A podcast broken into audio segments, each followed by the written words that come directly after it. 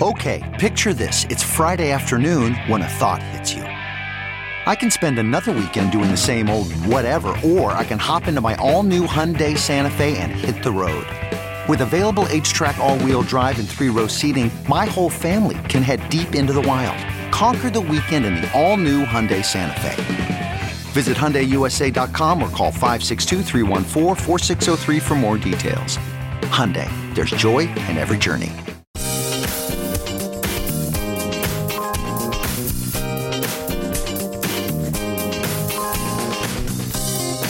Ben Joravsky Show for this Thursday, July 20th, starts now.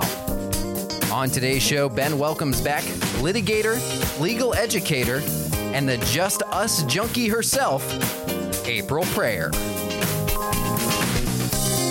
The Ben Joravsky Show is brought to you in part by SEIU Healthcare Illinois, Indiana, the Chicago Federation of Labor, the Chicago Teachers Union, and Chicago Reader. ChicagoReader.com for everything there is to know in the city of Chicago. The who, the what, the where, the when, the why, it's all there. And if you want more from Ben Joravsky, just head to ChicagoReader.com forward slash Joravsky. I'll spell that out for you. J O R A V as in victory, S K Y. Hello again, everybody. Ben Joravsky. We're calling this the mayor makes his move Thursday, and here's why. Because yesterday, Wednesday, at the Chicago City Council meeting, well, I was on the on the mic recording another show. Yes, hard at work. That's all I do. Talk, talk, talk.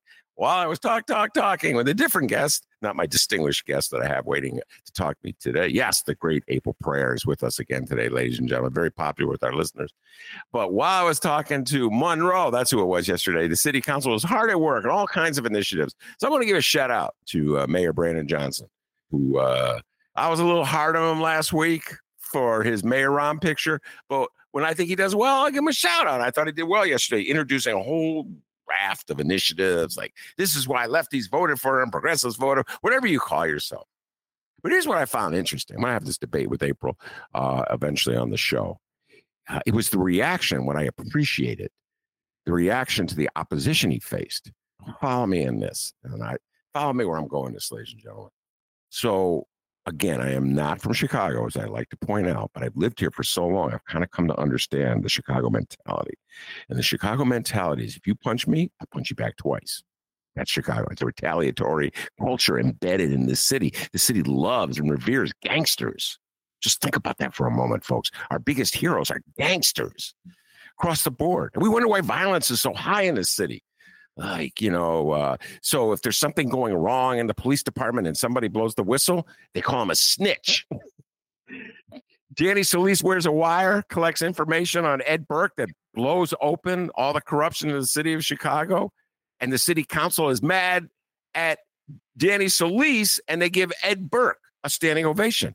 We are a city of gangsters whether we realize it or not. We love we adore gangsters all right and so our mayors over since since the great Harold Washington left us, our mayors, with the exception, I'll give Gene Sawyer a pass, but Daley and Rahm and Lori Lightfoot, to a degree, had that tough guy mentality. They wanted to be the toughest person in the room. They wanted to crush the opposition. You get into a fight with me, you're going to pay for it, pal, because I'm tough. I'm from Chicago. Even in the case of Rahm, you weren't from Chicago. Or for that matter, Lori Lightfoot's not from Chicago either. Ever notice how the people who are act the toughest are the people compensating for the fact that they're not from Chicago? Oh, I'm tough. I grew up on the west side. No, you didn't. You know how many people told me they've grown up in the West and the South Sides and never even grew up in the West? I don't even think they've been in the West and the South Sides. I'm tough, Ben. In high school, you should have seen how tough I was. Anyway, everybody wants to be tough in Chicago. Yesterday, Chicago City Council meeting, there was a vote. Uh, and the vote had to do with a matter of a police settlement. I'm going to get into it with April in a little while, uh, get her thoughts on the settlement. We may not see eye to eye on this. It'll be interesting. Uh, but the city council was being asked to whether or approve, I think it was like a $2 million settlement. I'm doing this off the top of my head and I can't find it. Yeah, $2 million settlement tied to the 2014 uh, police shooting that killed Darius Cole Garrett. All right. Uh, and uh, in this shooting, uh, the police alleged that um, uh, Darius Cole Garrett pulled a gun, and so that the police officer shot himself to defend himself. And clearly, the alderman and the city council did not want to be on the end of a vote approving money to the family of a man who had allegedly pulled a gun on the police officers. And so the settlement offer lost. 26 to 22 was the vote. Interesting coalition, too, I might add. I mean, you had, like, you go, well, Ben, the law and order types on the Northwest and Southwest side yeah, they were there. And then you have the law and order types uh, from the downtown uh, business community. Yeah, they were there. And then you have that the law and order types from the north side lakefront. Yeah, they were there. But then there was a significant number of black aldermen. Walter Burnett, Chris Taliaferro, I'm doing this off the top of my head, Jason Ervin, Gregory Mitchell, Derrick Curtis, Anthony Beale. It's pretty good. I just rattled it out. I don't even have it in front of me, ladies and gentlemen. The brain is still working. They voted for it too. So it's an interesting combination of aldermen who voted against this. And so what this does have is a practical effect of sending the matter back to trial. No settlement. So back to the court, I should say. So there could be a trial, there could be another settlement offer. I have no idea what's going to happen next. But instead of wrapping this up, it continues. And I'm sure the lawyer advised the alderman that if you send this back to court, you can have a bigger payout down the road if a jury rules against the city of Chicago, if it goes to court. So think of this as a fiduciary move. A $2 million settlement instead of, I don't know, what, 10 million. I'm making this up, making numbers up. So think of yourself as a fiduciary, looking out for the best interest of Chicago taxpayers, having nothing to do with justice, having nothing to do with who's right or wrong in the shooting, having nothing to do with the interaction between police and residents in the city of Chicago. Just a matter of money.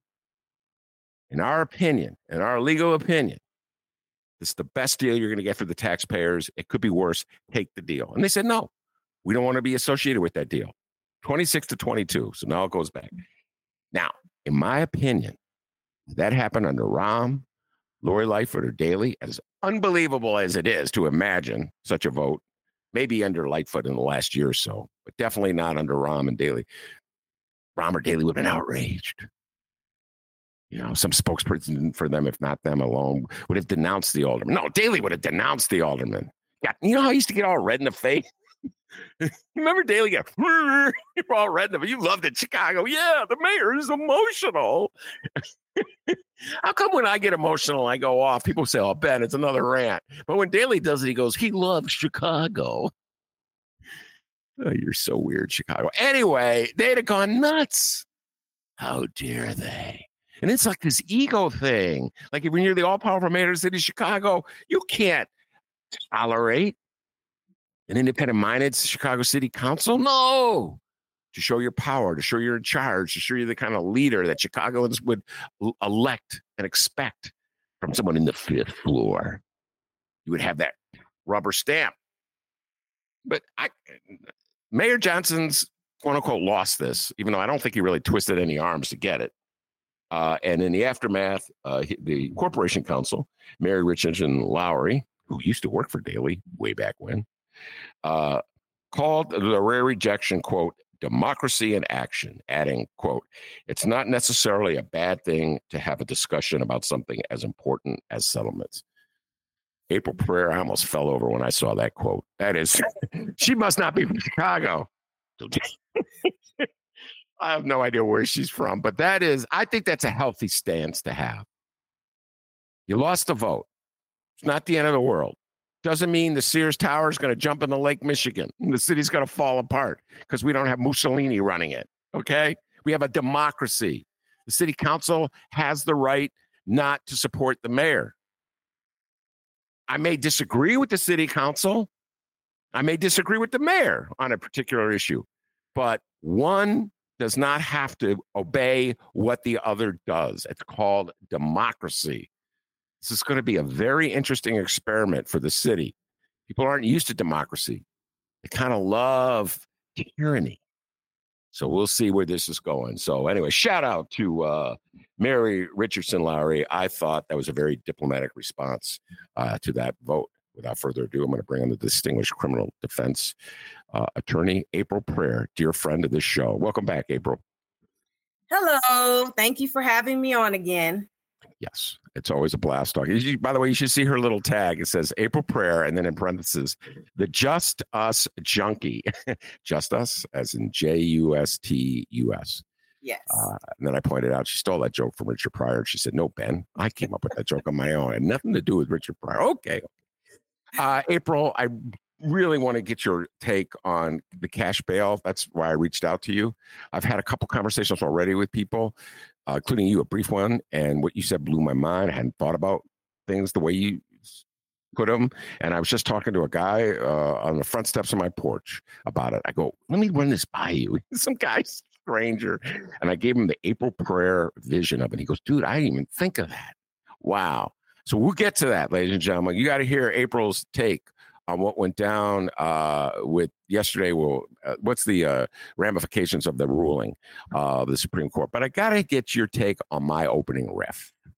Uh, I say it's a good first step for democracy, small d, that the city council did not ratify that settlement.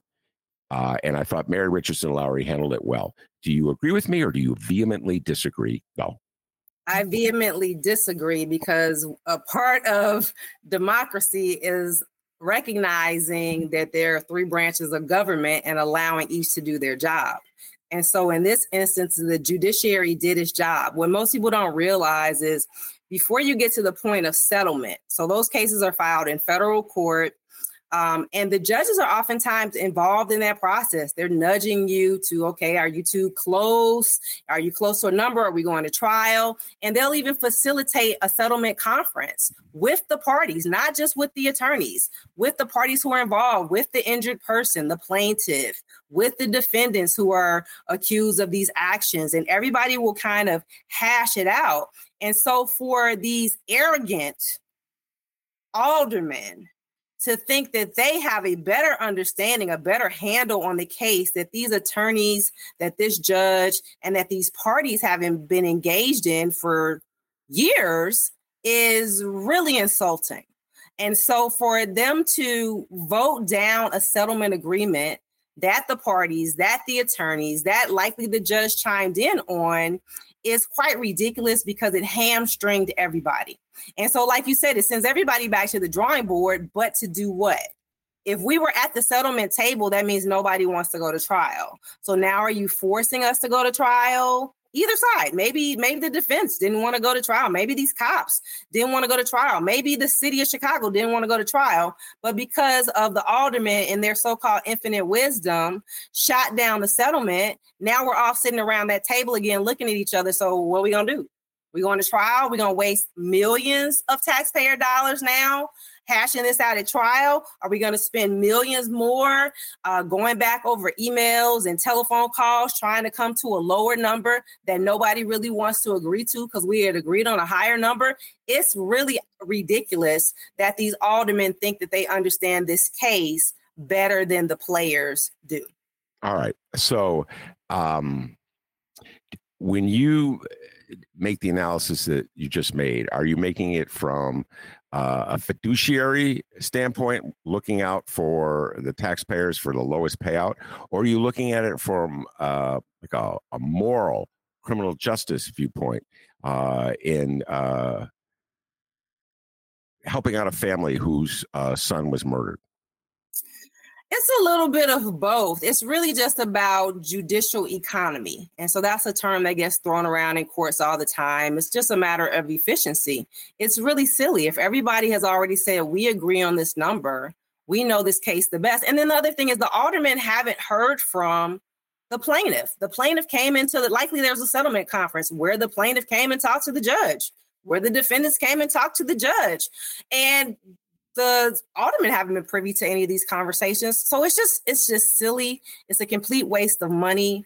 Um, I think it's an example of how democracy does not always work, as opposed to what the quote said about this is in this is evidence of democracy. What she said was, and I'll repeat democracy, this is democracy in action. It's not necessarily a bad thing to have a discussion about something as important as settlements. And I really don't care what April Preyar says. Whoa, my God. honestly, she's, she's probably frustrated too. That's just the politically correct thing to say. She's frustrated because her case was going to be done with a case. I mean, her office was going to be done with a case, and now they're stuck with it because these aldermen decided that nope, we're not going to get rid of it. Yeah. Well, I I um uh, I struggle with this because, as I told you before we went on the air, I very much uh, I remember when the Laquan settlement uh, agreement went down. It was very similar. It was a sh- uh, city council meeting, and the corporation counsel made a presentation. Mayor Rahm was the mayor. This would have been in roughly uh, February or so of 2015, a few months after uh, Laquan McDonald uh, was murdered. And what we, the public, did not know at the time, and what I think most aldermen did not know at the time, was that there was a video showing uh, that Laquan McDonald uh, was in fact murdered, and that uh, that what happened on that street in October of 2014 uh, contradicted what the city's official position was on that matter. Uh, and so nobody knew that. And the Corporation Counsel essentially said, I know this case better than you do. Trust me, if this goes to trial, the payout will be greater. So just to prove the $5 million. And then fast forward nine months later, when the city came face to face with the evidence that had been buried uh, by Rahm and his administration, there was an outcry. How could the aldermen approve that settlement? And the question I asked at the time is, well, what do you want the aldermen to be?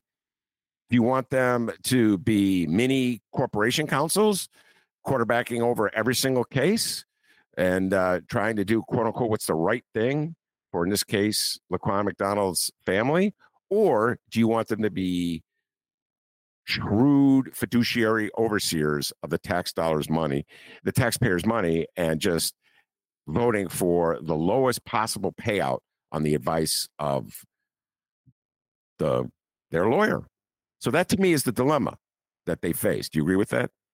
No, because I think that if they were truly shrewd overseers of taxpayers' money, that they would look at this from a different angle.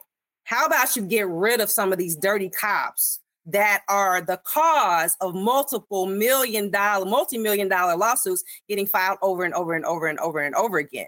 And I believe the officer who I read the article you sent that the officer involved in that was supposed to get a 45 day uh, suspension. It was extended to 135 day suspension. And guess what? He served zero days of either suspension.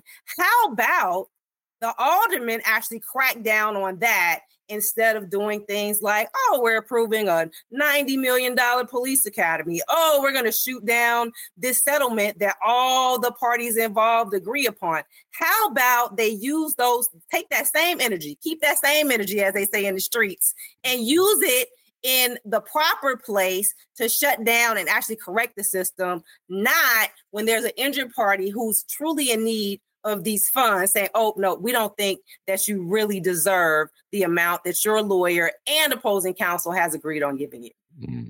Uh, and so, what you uh, just said well, is a perfect uh, segue into what we're going to discuss next, because uh, the kind of compassion that you uh, we're, hoping to see from uh, is in short supply these days uh, and um, because we are in the we are in the middle of a backlash, uh, and you have personal experience dealing with people. We'll get into all this uh, who don't care about uh, the the, uh, the, defendants, don't care about people who are arrested, are very upset about crime in the city of Chicago, and want to send a message that Chicago is tough on crime.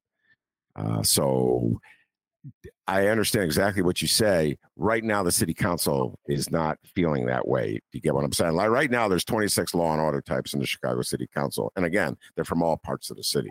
I think that's where we're at. Go ahead. But but you got to be tough on crime. Are we also going to be tough on crime when the criminals are the cops, or are we just going to turn the blind eye to that? We're just going to continue to let them work on the force because if you look at most of these settlement agreements and most of the cases that are filed in federal court, these are repeat offenders. So if they were defendants, criminal defendants, they would this would be recidivism. but when it's dirty cops who never get punished, never get their badges taken away, continue to get paid to do the same dirty deeds, we turn a blind eye and write a check. So I'm just like, I don't think you can have it both ways. You can't be tough on crime and let the police officers allegedly have sex with migrant teenagers in the police station. You can't have them allegedly shake down drug dealers, take their guns and money so that they can use them for their own purposes, and then cry foul when they all get busted. You can't have it both ways. There are constant CPD scandals, they come out weekly. The FBI, the, the DOJ has all set up red flags saying, oh my God, CPD is one of the most corrupt police departments in the nation. And then we have aldermen who are absolutely freaking clueless, who vote down, who vote down settlement agreements when someone is truly injured. It, it, you just can't have it both ways. So keep that same energy and go after these dirty cops. Don't come over here and shut down somebody who was actually injured by a dirty cop and defend the boys in blue. All right, fair enough. We will now move on to topic two. I always let I always let my guests have the final say. That's what I give them for getting them to come on the show. You get the final say. Uh, first person I thought of was you uh, when the Supremes, the, the, Illinois Supremes, made their ruling saying that the no cash uh, bail law was constitutional and that uh, no cash uh, will be uh, the the law of the land. I think they're by September of this year, uh, April. Again, off the top of my head, always a dangerous thing, but sometime later this year, uh, it'll be instituted. And folks, I urge you to go check out some of the earlier uh, conversations I had with April where we talked about this. Uh, she came, uh, she did a first Tuesday show to talk about this with State Senator Robert Peters. So we've had this conversation for a long time. Um, and generally, uh, liberal Democrats, progressive Democrats, whatever they're called, uh, were jubilant at the Supreme Court uh, decision uh, upholding the law. And Republicans, MAGA people, were outraged uh, which was a repeat of the kind of discourse that was occurring in 2022 when the matter was passed originally uh, and uh, became a big public issue and it was an issue in the campaign against Pritzker. April, you blew my mind. You had a different take on it uh, this morning when I talked to you. So the floor is yours to explain to people your view of this the new law. Go ahead. So I, I, it's not just my view. I think this is the view. If you talk to most criminal defense attorneys, they would understand because we just have a different understanding of the criminal justice system. So this is yes a historic win. Illinois will be the first state in the nation to have a comprehensive no cash bail system. It is epic if you are charged with a nonviolent offense if you are charged with a misdemeanor, if you are charged with a nonviolent drug offense, if you are charged with, you know, I don't know, even trying to steal a car, all of those offenses, you will get a ticket, you will get a court date, you will be trusted, you will be on an honor system to show up to court. And that is a huge win because we had people sitting in county jail for months because they could not post a hundred dollar bond, literally. This is not an exaggeration. I've seen this for decades, who could not post a hundred dollars. All their family members could not collectively post a hundred dollars, and they're sitting there because they stole toothpaste from Walgreens.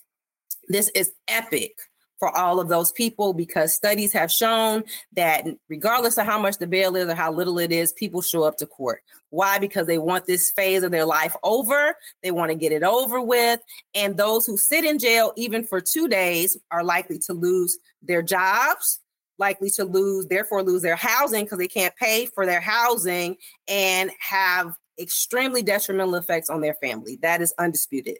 However, and this is what I have been very vocal about, and it's fallen on deaf ears. I have talked directly to legislators, and they still have not rectified the problem.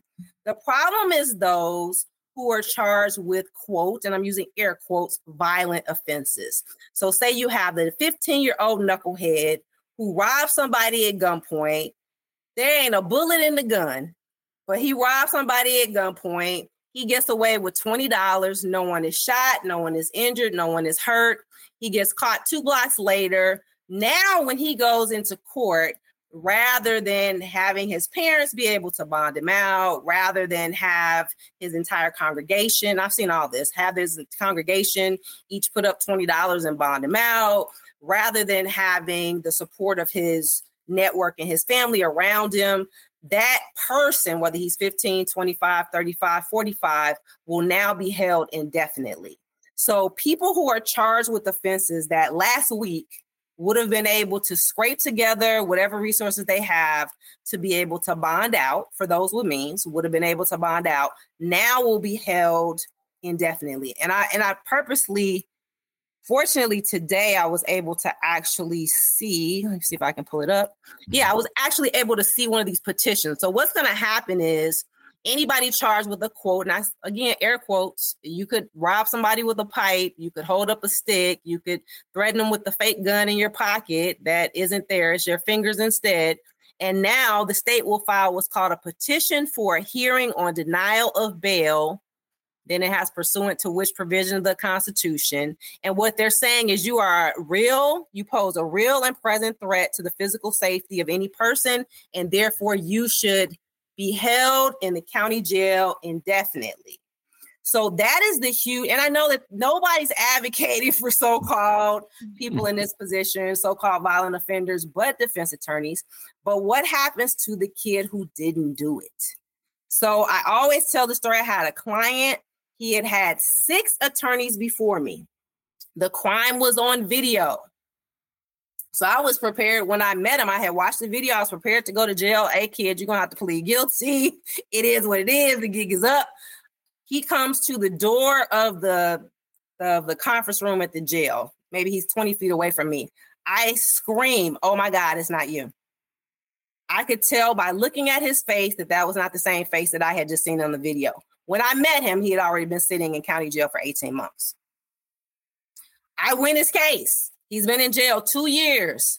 It took him another two years just to get back on his feet because he was so devastated, so shell shocked from sitting in jail for two years for something he didn't do. So, my question is what happens to that kid?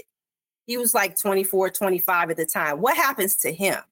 He had family support. They didn't have the means to bond him out, but maybe his bond had been lower. They would have been able to get him out. But what happens to him? Because now he will not have the option to be on the outside. Remember, at a bond hearing, the judge is just hearing the bare bones. He's not hearing testimony from anybody. He doesn't know if you did it or you didn't do it. He just sees the charge and says, lock him up. That's a problem. And I have appealed directly to legislators about this. I sat on a panel for the Illinois Black Legislative Caucus. I don't know, six months ago or so. And there were legislators in the room. It was their conference. And I brought it up then saying this needs to be something that you go back and examine. This needs to be something that you dig into. And what I was told was, oh, they had a gun. They need to go, quote, sit their ass down. that was the quote of the senator who I was talking to. Yeah. So I have I have an answer to the question that you posed, which is the political answer to the question you posed, and I will reveal that. Uh, and the answer you you pose is what happens to the innocent defendant uh, who is uh, locked away on charges because what he's been charged with or what she's been charged with is so outrageous uh, that uh, the judge feels compelled to lock him or her away. Uh, if for no other reason April, then that judge does not want to risk the possibility that this particular defendant go out and commit another crime once he or she is released. And then everyone will blame the judge. And you know that would happen. It would be like Judge Jones let out uh, Billy Bob, and Billy Bob robbed somebody.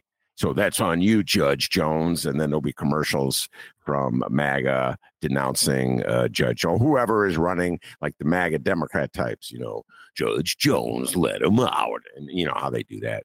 So, uh, so yeah, this is a real possibility that I hadn't thought of until I had the conversation with you. So before I give you the answer, the real answer, what was the response? Just give me a few. Like you've been raising this issue with uh, some of the champions of this bill. You've been warning about this for months, I guess. Uh, and uh, so what is the response you get from them? And furthermore, what can be done to protect? What, how should the law be changed to protect innocent defendants? So take it away. So my the response I've gotten has been a shoulder shrug. That's all I get. A Kanye shrug, like, mm, oh well, because they they are more focused on it being a historic bill. They are more focused on the good that it will do amongst poor people who are charged with nonviolent offenses. Which again, I say is epic. That is that is huge. I definitely back that. But you can't tell me that it hurts anybody to sit down in a room and make the bill more specific, make the law more specific. Because what happens is what happens to us in court when a law is not specific is it leaves everybody to guess. And that doesn't advantage that that does a disservice to the state's attorney, to the defense attorney, to the defendant, to the judge, because we are all left scrambling to use our own interpretation. And so uh, my guess is down the line there will be challenges again, even though the the the pretrial portion of the Safety Act has been held upheld as constitutional, there's nothing to say, there's nothing to stop the legislators from making it more specific. So, what can be done is it can be said that if a gun is used and no one is injured, then that person is eligible for pretrial release, release with supervision. And then etch out what the supervision is. That's that's curfew, that's day reporting, that is an ankle bracelet, that is you list all those things out. I just think the bill needs to be more specific. And I do know that in December of last year, Pritzker did make some amendments but I still don't see, I guess, what I'm looking for. And so the conversation amongst defense attorneys is, oh, and I forgot part part two is those who have been on bond for a year, six months, two years for a serious felony, guess what? The state is coming for you. They have a list of all your names and they're going to start filing those same petitions for all those people who have been on bond, who have been working, haven't had another incident, haven't gotten into any more trouble. They're going to say, well, we know you paid $50,000 and you've been out for the last five months. But guess what? We think you're a danger to the community and you need to go sit down to in Cook County Jail.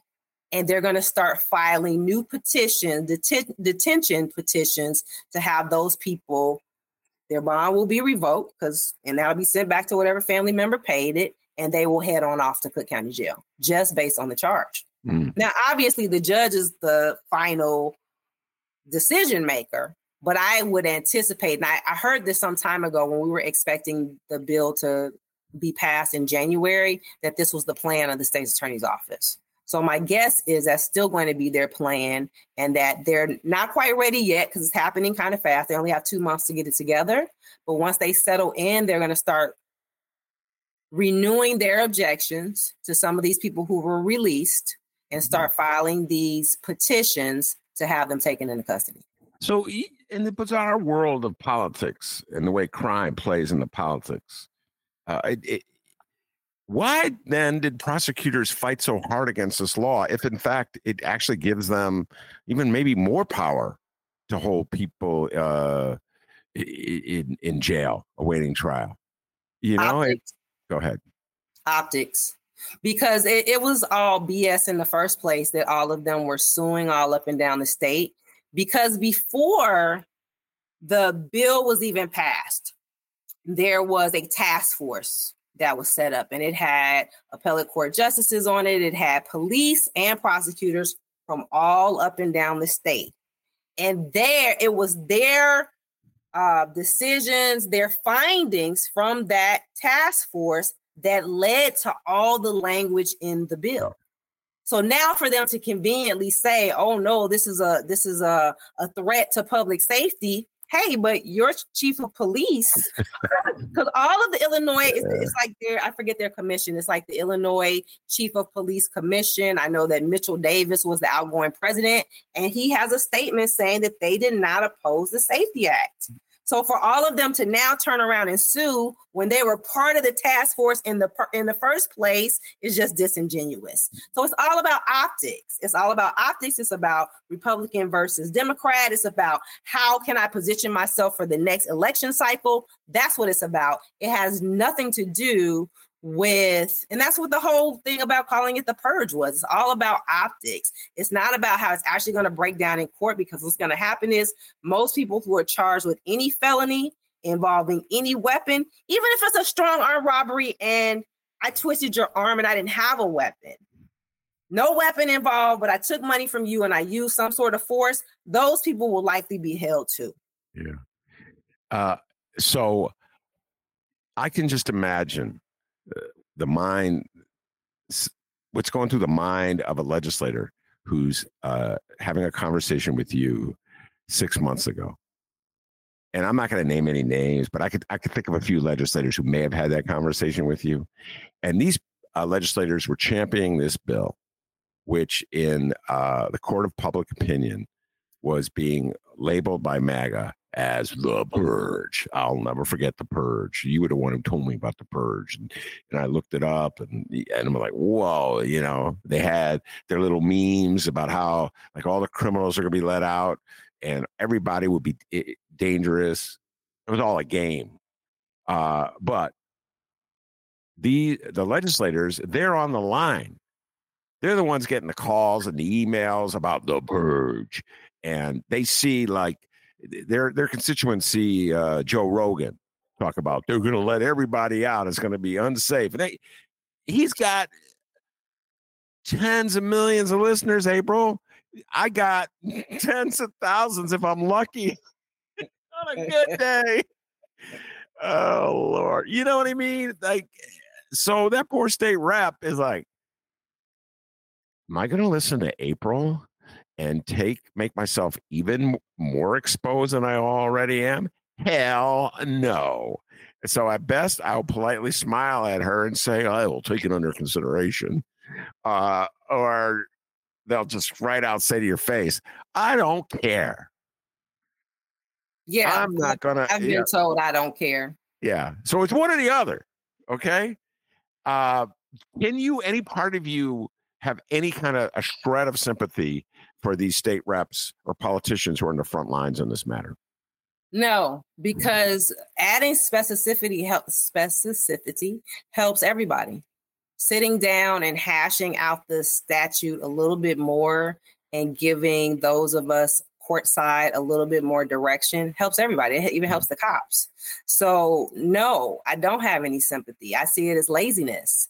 I see it as you're digging your heels in and you're celebrating. I see it as celebrating too soon. Like you celebrate this huge victory. It's awesome if you are charged with a misdemeanor. It's awesome if you are poor and you're not able to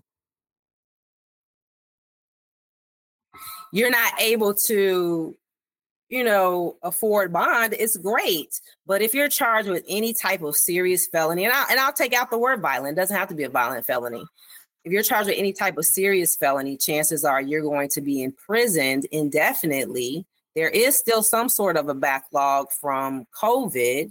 So you're going to be sitting for quite a while in the county jail, whatever, whatever county mm-hmm. you're in up and down the state. You're going to be sitting for quite a while. And I don't think that it hurts anybody to sit down and just kind of flesh that out and say, hey, these charges right here, you're not eligible for bond. Mm-hmm. And these charges right here, I'm not bond, um, yeah. for release. Mm-hmm. And these charges right here, detention is not required, but we might have something else in place to kind of watch out for you. Well, to answer the question that you asked, what about the uh, innocent defendant who has been put in jail? If the lawmakers were honest, the answer they would give would be, well, tough luck. That's collateral damage. Uh, yes. In other words, we can't do everything about them. They shouldn't have even gotten themselves in a position in the first place. I'm not going to be sympathetic in any way. I mean, I'm just telling you how they would, if they were being honest. Uh, and um, we will never get elected if we are too much like April Preyar. So we're just going to be we're just going to be who we are and the system's going to go on the way it is. That is my view of it. Uh, your thoughts? I mean, I, I agree with you. I think that probably will be the response. But then what happened to a presumption of innocence? Because if I am locking you up day one and you're sitting indefinitely, and I mean, yes, they have it built into the statute that you can have periodic bond reviews, but generally the standard for bond review is a change in circumstances. So, what has changed from three weeks ago when you asked me for bond and I told you no? What has happened in the last 30 days, 90 days, 60 days since you asked me for a bond review or a detention review and I told you no? So, technically, it's built into the system, but those people aren't going to get out. And then the other question is what about people who, yes, there's a theory of accountability that if you play a small role in a big crime, that you're charged with the big crime. But what if I was just the lookout and you were the shooter? So the shooter and the lookout both got to sit in jail indefinitely just because we're charged with the same thing. I mean, it all kind of kind of seems kind of silly to me mm-hmm. that nobody sat down and gave this a little bit more thought because on the back end, what's going to happen is it's going to clog up the courts it's going to slow things down and it's going to confuse us those of us who are litigators. I, you know, I heard even some defense attorneys talking about so now when they go in and they request that their client who was previously eligible for bond maybe three weeks ago is now not going to be eligible to be released, they're going to start getting fired on the spot because the defendants are going to blame us. Oh, you're a terrible lawyer. A better lawyer could have gotten me out. yeah, they, they, usually blame the lawyer. Uh, by the way, the presumption of innocence. Uh, I just want to point this out, and every time April comes on the show, I point this out. The presumption of innocence is something it gets uh, articulated and discarded by the same people case to case. So the MAGA crowd that has absolutely no sympathy for someone who's locked away uh, in uh, county jail because he or she can't pay pay bail, they have no sympathy whatsoever for them, are the ones screaming loudest about presumption of innocence about the January 6th insurgents. I've heard Marjorie Taylor Greene, congresswoman from Georgia, who's out of her mind half the time, talk about the presumption of innocence. All of a sudden, she is expressing her inner April Preyar, uh, Marjorie Taylor Greene. Uh, Donald Trump talks about it all the time about himself. So it like varies, you know what I mean? Whatever your position is. And by the way, I assume I'll go this. I don't want, we shouldn't, I shouldn't say this because we're probably going on a path. The, the accusations of uh, sexual abuse uh, at the police station, I need more. Uh, before I join a, a, crowd of people that says string them up, I need to. You, I'm sorry, people. I need more. I'm not just going to join a lynch mob because there's some undefined, vague accusation that the papers print. We don't even know like anything about it, April. I mean, like just imagine if it was your client or something, you know?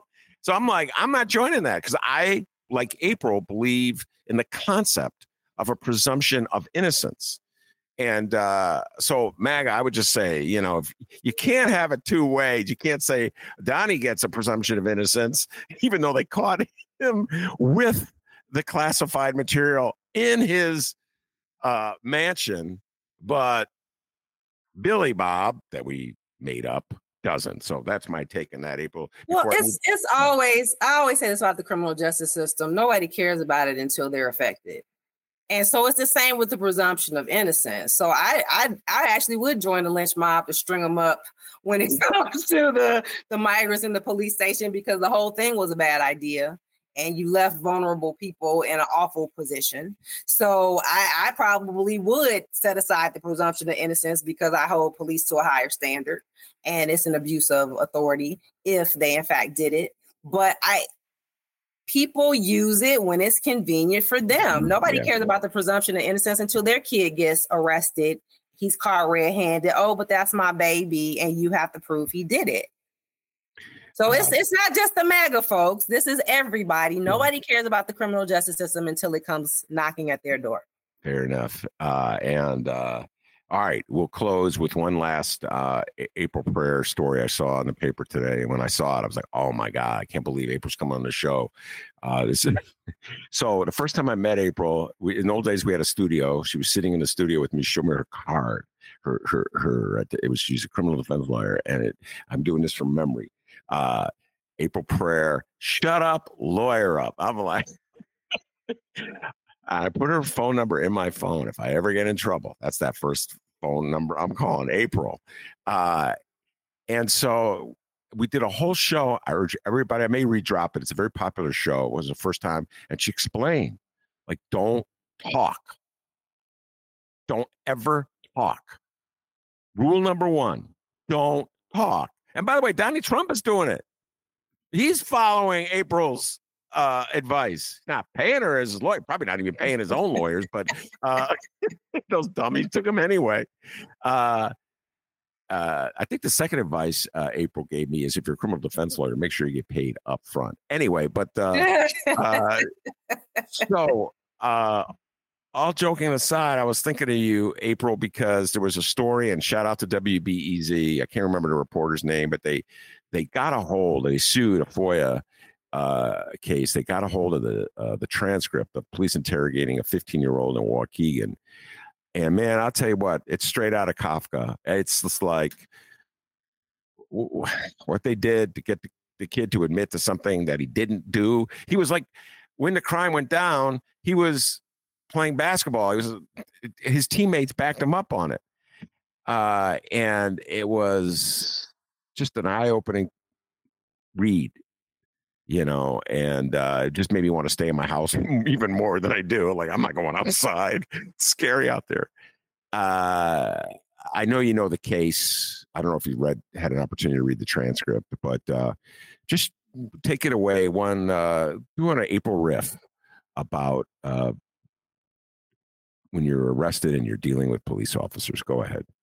Yeah, so just so people have a little bit more context about this kid, it's interesting you brought up that case because every time I speak to teens, I literally show them the news clip.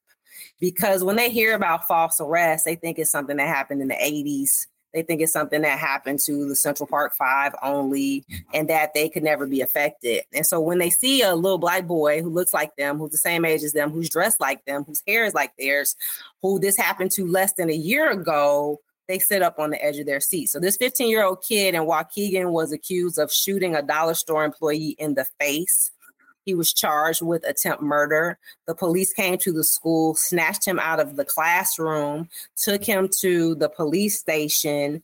No one called his mother. No one from the school called his mother. No one from the police station called his mother. He was in police custody for two days before she knew where he was.